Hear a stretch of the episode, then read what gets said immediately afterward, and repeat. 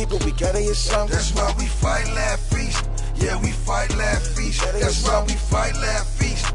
Yeah, we fight, laugh, feast. Hey y'all, welcome to Water Break with Waterboy. Yes, it's Thursday afternoon already. It's been quite the week. Uh, good to be with you guys on Thursday afternoon. Uh, for those who are tuning in audibly, I'm going to have some slides here. I got some things we're going to be talking about. We're going to be we're going to be talking about um, the economy, the and particularly the housing market. Uh, I think there's a number of things that are going on there that are not being discussed, and I think connect to how we as Christians need to be thinking about actually this current economy and some crazy things that are going on in in uh, in our economy.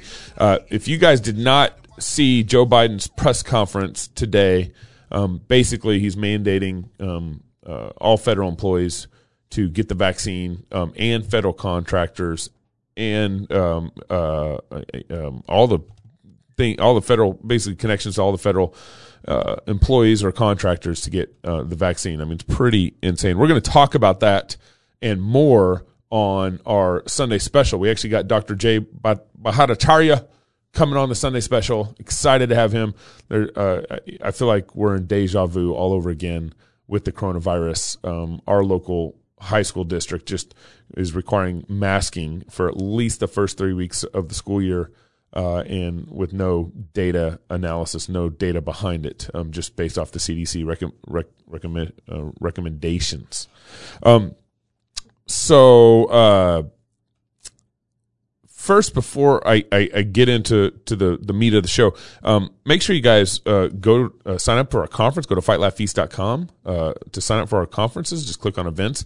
Politics of Sex. It's September 9th through 11th. I know you've heard us talk about this before. This is a family friendly conference. We've had people ask about that. Uh, and, you know, oftentimes Christians are thinking about this issue just from – kind of uh, the marital side of it, but the issue is much bigger than that.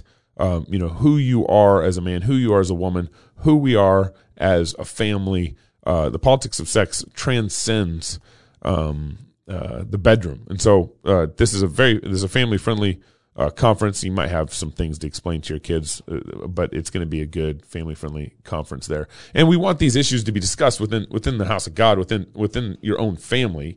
Uh, and so we're very excited about those topics. Uh, Pastor uh, Wilson is going to be talking about gay pulpits. Voddie Baucham is going to be talking about critical sex theory. Doug TenNapel, David Bahnsen, Pastor Toby on the Molotov family.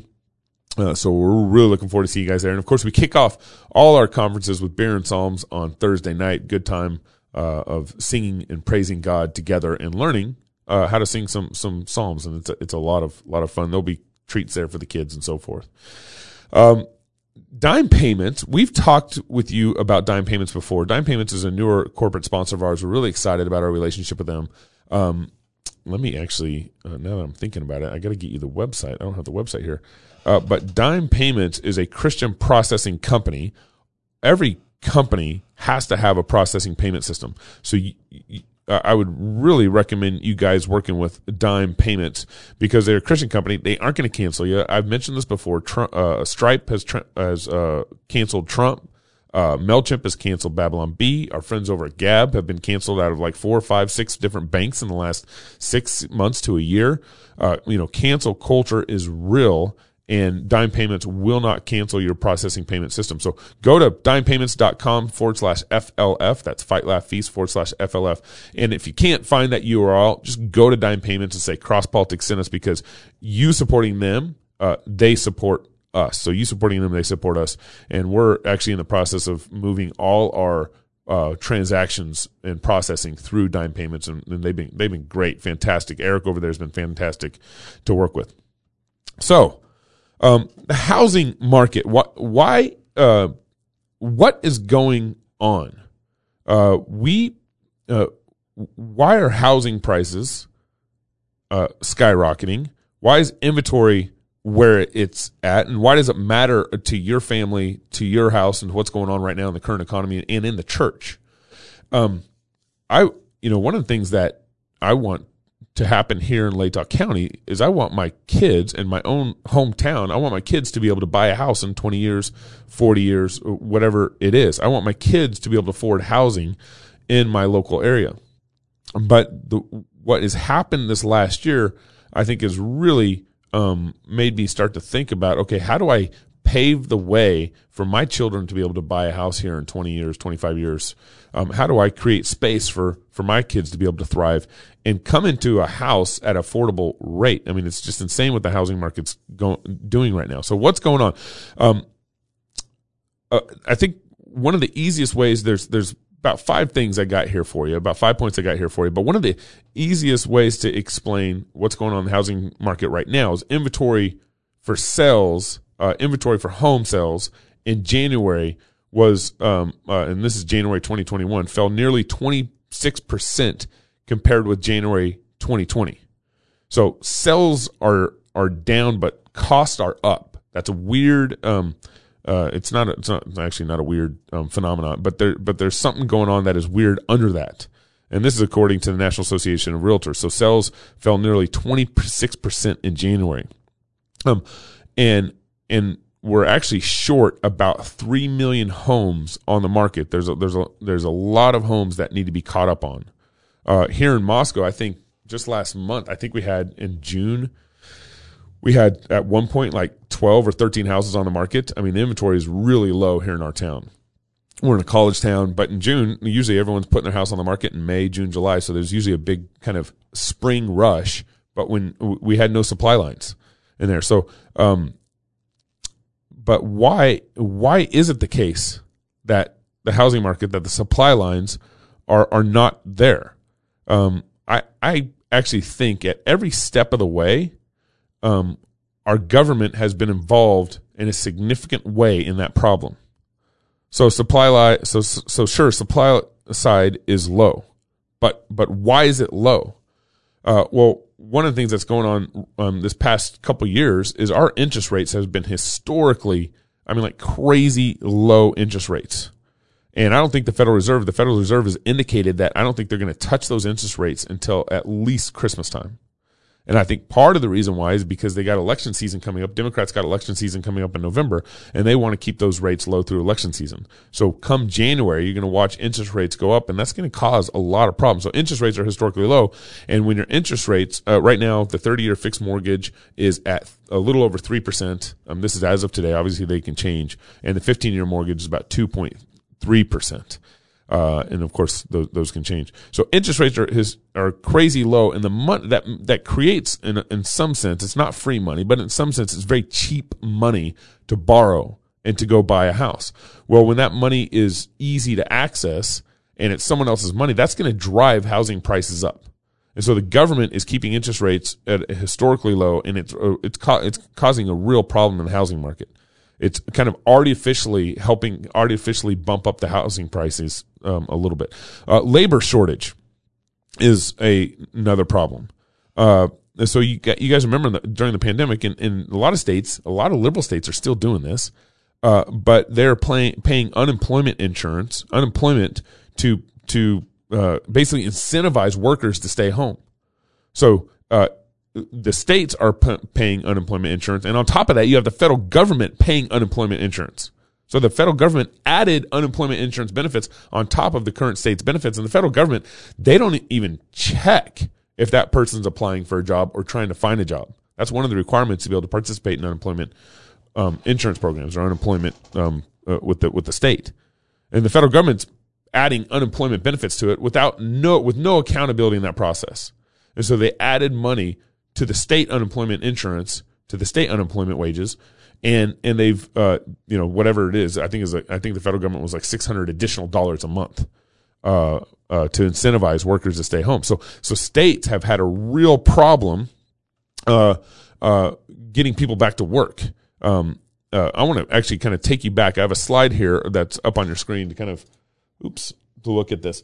So I mentioned earlier a number of existing homes listed for sale has been actually kind of declining since the peak of it in about 2008. Remember, 2008 was the big housing bubble that happened. And so the number of sales are actually down. And then this next slide, I don't have my, my screen up over there, but this next slide is the median sold price of existing homes nationwide. The median sell of a price right now is just a little over $320,000. Median. Median. um, and so we have this, we have uh, housing um, supply side down, which is going to also encourage the the price of uh, the house to increase. Okay, so back to back to my labor shortage, and so unemployment is is has been incentivizing um, uh, each state differently. Some states have opted out and stopped and cut off the federal unemployment as of I think our state did that as of like July first, and and so what that has that has done is that's kept um, unemployment rates in each state uh, depending on who's been participating in those, un- who's still participating in those un- unemployment, um, federal unemployment programs, it, uh, um, either high or low, depending if they're participating in those unemployment programs or not. So our state, Idaho, cut the federal unemployment um, program. Uh, I believe, like I said, July first. Well, our our um, unemployment rate is now about three percent. Um, Nebraska is leading the nation with about two point five percent unemployment, and they've cut the federal government unemployment. The the top states where their economy is kind of coming back and unemployment rates are dropping significantly are pretty much all Republican states. Um, and even New Hampshire um, is in, so you got top states Nebraska, Utah, New Hampshire, South Dakota, Idaho, um, Vermont. That's probably just because they're so small and a bunch of hippies. Um, Alabama, Kansas, Montana, Oklahoma, Wisconsin, Georgia, and so forth. Um, Iowa. Um, so those are the top states with unemployment, where the unemployment rates are pretty low. And then you got New Mexico at the bottom at 7.9%. California is at 7.7%. Um, you got Arizona. Arizona's in there at 6.6. Um, but they took a while to open up too. Florida is, to give you a good idea, Florida is at 5%, uh, unemployment rate. And so you have this, this, this economy that's trying to turn around, that's trying to come back, but you don't have, um, employees. You don't have employees that you can hire in that pool. And one thing that the unemployment rate does not show, the unemployment rate is only trying to capture workers who want to go back to work. That's what the unemployment rate's trying to capture. It's not going to do a very good job of capturing those who've been off the Rolodex for a long time and haven't have kind of given up on seeking and trying to find a job. Well, that's actually been a lot of those. Um, the, the federal unemployment insurance program is actually incentivizing that and keeping some of these people off the radar that would normally maybe fall under that unemployment rate number. Okay, so interest rates are high. Labor shortages are a real problem. We said this on the show. I, I remember um, weeks ago, about a month ago, I pulled into our Sonic, which is our local, you know, local Sonic here in town, and I pulled in one of the bays. I, I didn't go through the drive-through. I pulled in one of the bays, and up on the bay was a, just a piece of paper, a sign that said we cannot service the bays because unempl- uh, um, uh, we don't have enough employees. We can't find labor. We have a labor shortage here in Moscow and in the state, and we couldn't find enough employees to serve that bay. So I had to go through the drive-through. And I've seen a lot of restaurants in our town who cut their their um, hours. They're actually operating hours. A lot of restaurants in town have like you know maybe taken a, a Monday off instead, or, or, closed for Monday, that kind of thing. So a lot of people are trying to juggle how to get um, and engage employers back at work. Now the third thing that has driven house prices is materials, uh, a shortage on, on materials and material prices, and I'll talk about that here in a second. So you have material prices. Um, now interest rates are affected by the government. Labor shortage is affected by the government. But but how are material a material shortage a problem? How's it connected to the government? Well, think about it this last year in 2020, the government told everyone to stay home, to stop, you know, to stop working for weeks on end. And some industries were, you know, labeled unessential and some industries had to shut down for a month, month and a half. And in you know in states like New York and, and New Jersey, the, the fitness industry had such a hard time fighting the government to be able to open back up. And then, and related to our material shortage, we're we're very connected to the Canadian um, lumber industry. So we get a lot of lumber from Canada. And when you shut down the border or make it very difficult to travel over the border, you add layers to that to that process. So material shortages, lumber prices soared by as much as 316 percent from the start of 2020, uh, um, and it's all caused by the COVID pandemic. Supply chains like they were bottlenecked, and it resulted in strong demand for uh, uh, um, and, and and excuse me, and in both uh, on on the flip side of that, you had people wanting to build houses, wanting to get out of Washington, wanting to get out of California. I mean, Idaho's been growing significantly here, and so there's been a huge demand for new builds because of they'd sell their house in California and have tons of cash to come to Idaho and buy their own land and and build. So so lumber prices have soared as much as 316 percent. Um, the high price of lumber has added as much as thirty six thousand dollars to the cost of building a new home. And I think lumber prices peaked. I think in uh, May or June. I think they're down a little bit, but they're still very they're still pretty high. Uh, I think it's you know forty dollars to buy a sheet of a sheet of wood 40 50 dollars i remember when i was working construction um, in colorado back in um, uh, early 2000s not going to give me dates but or back in the early 2000s a piece of a sheet of plywood was around seven to seven dollars i think at some point it was six dollars eight dollars nine dollars that kind of thing. It was in that price range. And and now it's over you know 40 50 dollars. I don't know what it is now. I think even some places it got up to 60 so we've drastically uh, the government bottlenecked supply. The government told you to sit home. The government told you not to work, and and the government made it very difficult for for you know materials to be produced for the manufacturing supply side of lumber to be produced. Now, um, it's it's striking to me that how we have let the government um, affect all uh, intrude and affect all these areas, all these arms and levers that have caused the housing market to um, to increase the way it is. And then in addition to this, and this is a real problem, and this is something I'd like to work with my legislators here in the state of Idaho, is when a developer goes to build a major development, you know, 100 homes or 50 homes or 200 homes or whatever it is, that developer uh, pays taxes on the houses that it builds that he can't sell, that that developer can't sell. So he, let's say he builds 20 homes sells 10 of them, you know, right, right away. Well, he pays taxes, property taxes on each of those homes that he doesn't sell until they sell. Well, that's a very, it, it becomes very expensive to have a housing inventory, to actually have inventory. So the government actually disincentivizes inventory, which is also going to jack prices up. So think of it this way. Imagine the government if they um, taxed uh, you know, your local grocery store and taxed uh, milk, a carton of milk on the shelf, just sitting there on the shelf weekly. You know, every, week they had to pay the the grocery store had to pay, you know, fifteen cents on the gallon or whatever that week until they sell that that gallon of milk. Well, what what's what's the local grocery store? You know, let's say Safeway. What's what's Safeway going to do?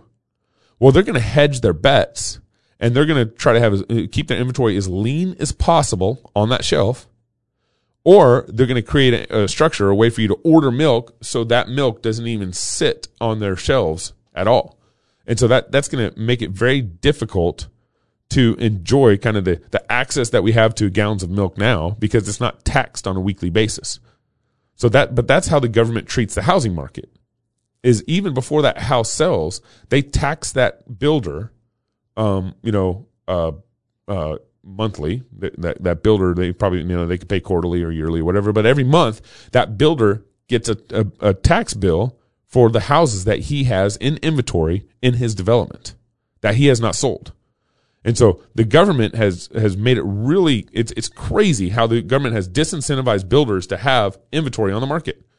Uh, and, and that really, I think that's actually that, something that you should work with your legislators on. I'm trying to work with my legislators on here in Idaho. That really needs to change because um, not having inventory on the market, well, that also is going to drive housing prices up. It's going to increase housing prices the less inventory you have on the market. But a builder could actually bring housing prices down if he could build more houses at a time, right? Uh, uh, economies of scale and at the same time not have to pay taxes for all the houses that he hasn't sold yet.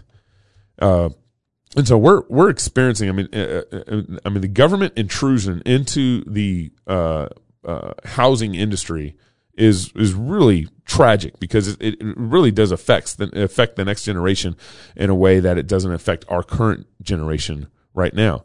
And so, um, you know, you kind of think about. I've been um, one of the things I've been thinking about the medical industry we really have this medical industry complex that we're seeing in COVID that is truly bothersome. You have, you know, basically the government telling you to get vaccine, the government telling, uh, you know, the military to vaccine, and you have all these all these um, organizations like hospitals are telling their employees to get vaccine because they're feeling all the pressure from what the government's doing. But we've let the government get their hands in our healthcare so deep that literally they're jabbing us. Literally, they're jabbing and reforcing people to take a vaccine that has not received full FDA approval. The vaccine that the coronavirus vaccine has not received full FDA approval, and here we are. And so I want to I want to think through. I want to, you know, it's it's good to kind of go through your own industry and kind of look through where's the government got its fingers in. You know, what what what regulations has the government brought into my industry, and how can I push back, and how can I start, um, you know, creating space to be a, a genuinely free business without all the hooks and pressures of what's going on in the government. Because what we're dealing with now with the housing market, with the medical indus- industry complex, and all that stuff what we're dealing now is we've had decades of where we have allowed the government, decades, centuries, uh, you know, 100 years where we've allowed the government to intrude into these economies. They've been regulating minimum wage in the construction industry. They have unions in the construction industry. They have, you know, um, all the supply, material, labor, interest rates. All those things affect the housing market. I remember uh, growing up in Texas in the 80s. Um, and you know I think interest rates in the early 80s were about 13 percent.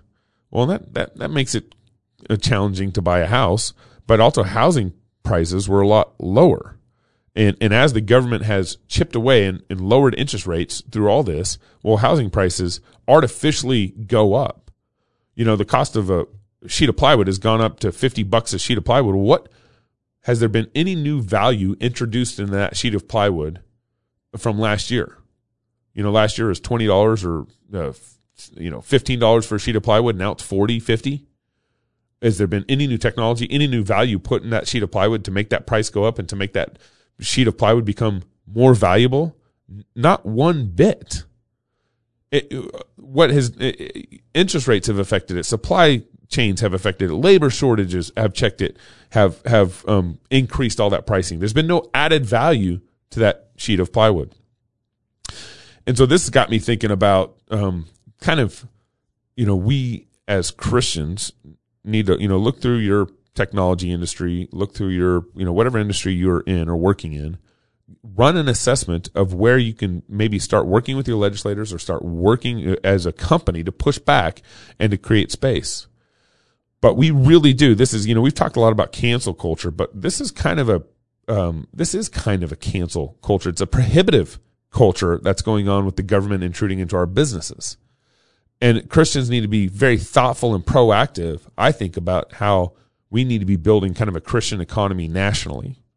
Uh, we need to be figuring out, okay, where's our Christian bank to work with? This is why I like Dime Payments that I, that I, that I keep telling you guys to work with. DimePayments.com forward slash FLF. I, I like companies like that because I know they have my back. I know that they've, I mean, I've had talks with the, with the company CEO. I've had talks with the with the, the company leadership over there, and they're they're saying, you know, they said we we're a Christian company, we aren't going to cancel you, and and so we need to create nationwide, I think, a Christian economy because when um, big tech comes after you and says, well, you know, we're going to cancel you, we're going to kick you off your platforms. Well, I know where I can go. I know where my community's at. Uh, I had a buddy who was high up over at T-Mobile, um, and no one knew he was a Christian and and he said and he said you know I, I, it's not like I've you know um, acted like a pagan here. I've, I I, I, I live as a Christian in the company, but no one really knows that I'm a Christian. And if they did, then I probably wouldn't have gotten as high up as I, I am now at T-Mobile. He's not there anymore, but uh, but he he was super nervous to even communicate to his colleagues that he's a Christian, and he knew if he did, he would not get where he was at with T-Mobile and I want to be able to create the scenario where it's like, dude, we got a Christian cell phone company over here. You're a fantastic, um, you know, manager. Come over here and let's build, let's build what we have over here. And I think that's how we need to be thinking nationwide. I want to find a Christian bank. I want to find, you know, a Christian payment processing company like Dime. I want to find, you know, our Christian, you know, Christian lawyer association, Christian, you know, media association, Christian, you know, medical, yeah, you know, doctor association, all those things. I want to, I want to figure out where my people are in these coming years because, um, you know, uh, regularly, I get emails regularly every week saying, hey, my employer is now forcing me to wear a mask. Um, I won't get vaccinated, so they have they require me to wear a mask uh, everywhere at work, so everyone knows I'm not vaccinated. Or uh, my employer's uh, saying that I just got to work home until until um, I get vaccinated. Uh, you know, whatever the or uh, we've had friends who had employers require them to or want them to put their personal pronouns in their email. I mean, it's just insanity. What corporate culture is doing, what co- corporate business business culture is doing. It's it's making it really difficult for Christians to live um, uh, and work based on their conscience. And so we need to kind. I, I this is like Christians need to get the entrepreneurial mind, mindset.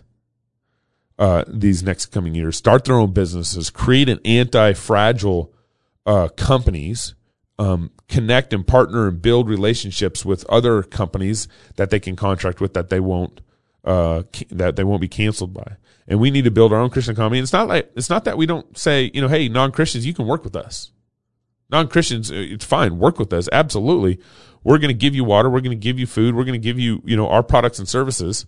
Um, but I think we need to very, be very intentional of how we're building in these coming years, um, because it it it's coming. Cancel culture is coming, and it and it almost I almost feel like I'm talking a little too conspiratorial, but the reality is, um, uh, cancel culture has really been happening. Uh, you know, uh, um, you know, banks have really canceled President Trump. Uh, banks have really canceled Christian companies. Uh, the cake baker, the um, you know Babylon Bee and Mailchimp. I mean, it really is happening and I think we need to start making the um, uh, plans that we need to be kind of anti-fragile, be faithful, and to be able to um, you know provide for ourselves as this cancel culture gets uh, ramps up more and more. So I, I, hope you know, kind of giving you guys kind of an example through um, the uh, the housing market and where the government is attached itself pretty much at every layer and is I, I think a good exercise to kind of do through your own industries and in your state and meet with your local legislators. You know meet with your local legislators after you kind of do that analysis after you kind of do that um, you know exercise that homework exercise go and meet with your legislators and come up with a game plan on how to kind of push back. So with that said hey y'all thank you for tuning in um, uh, don't forget to catch the sunday special uh, bruce good to be with you guys my mom's there penny cooper Good to be with you guys, Betty. Good to be with you guys. Appreciate you guys tuning in over here on on YouTube. Uh, make sure you guys tune in to our Sunday special because our Sunday special is going to have Dr. J. If you guys remember Dr. J from Stanford, we've had him on the show multiple times. Uh, but he is going to come in and we're going to talk about the coronavirus, the Delta variant, masking, all the silly stuff that's been going on, and hopefully give you guys some good um, truths to hang your hat on as you guys go out into the world. So uh, until next time, go fight, laugh, and feast, and love God. See you later. You welcome to suck my pride. He day all day, okay. You know we image of God. Cancel culture is real. Cross Politic is on the front lines of this battle with the goal of creating a Christian television network and platform where we can't be canceled and where content creators will have the freedom to glorify God. Our goal is to create a space for like minded businesses to thrive on this platform and to reach an audience that will not only buy your products and services, but also support your business when the heat of cancel culture comes your way.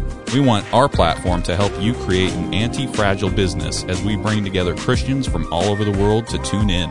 With millions of downloads a year, access to DirecTV, Xfinity, and social media outlets, we are excited to partner with you. So, if you own a business and believe in this vision, then you need to call me. I'm Garrison Hardy, and I am the business development rep at Cross Politic and the Fight Laugh Feast Network. We are looking for businesses, large or small, that not only have great products and services, but also understand that the cultural battle that is impacting the business climate here and now. I have a background in marketing, and I'd love to help you advertise your business on Cross Politic. Give me a call at 208 792 1290 or email me at garrison at fightlaughfeast.com.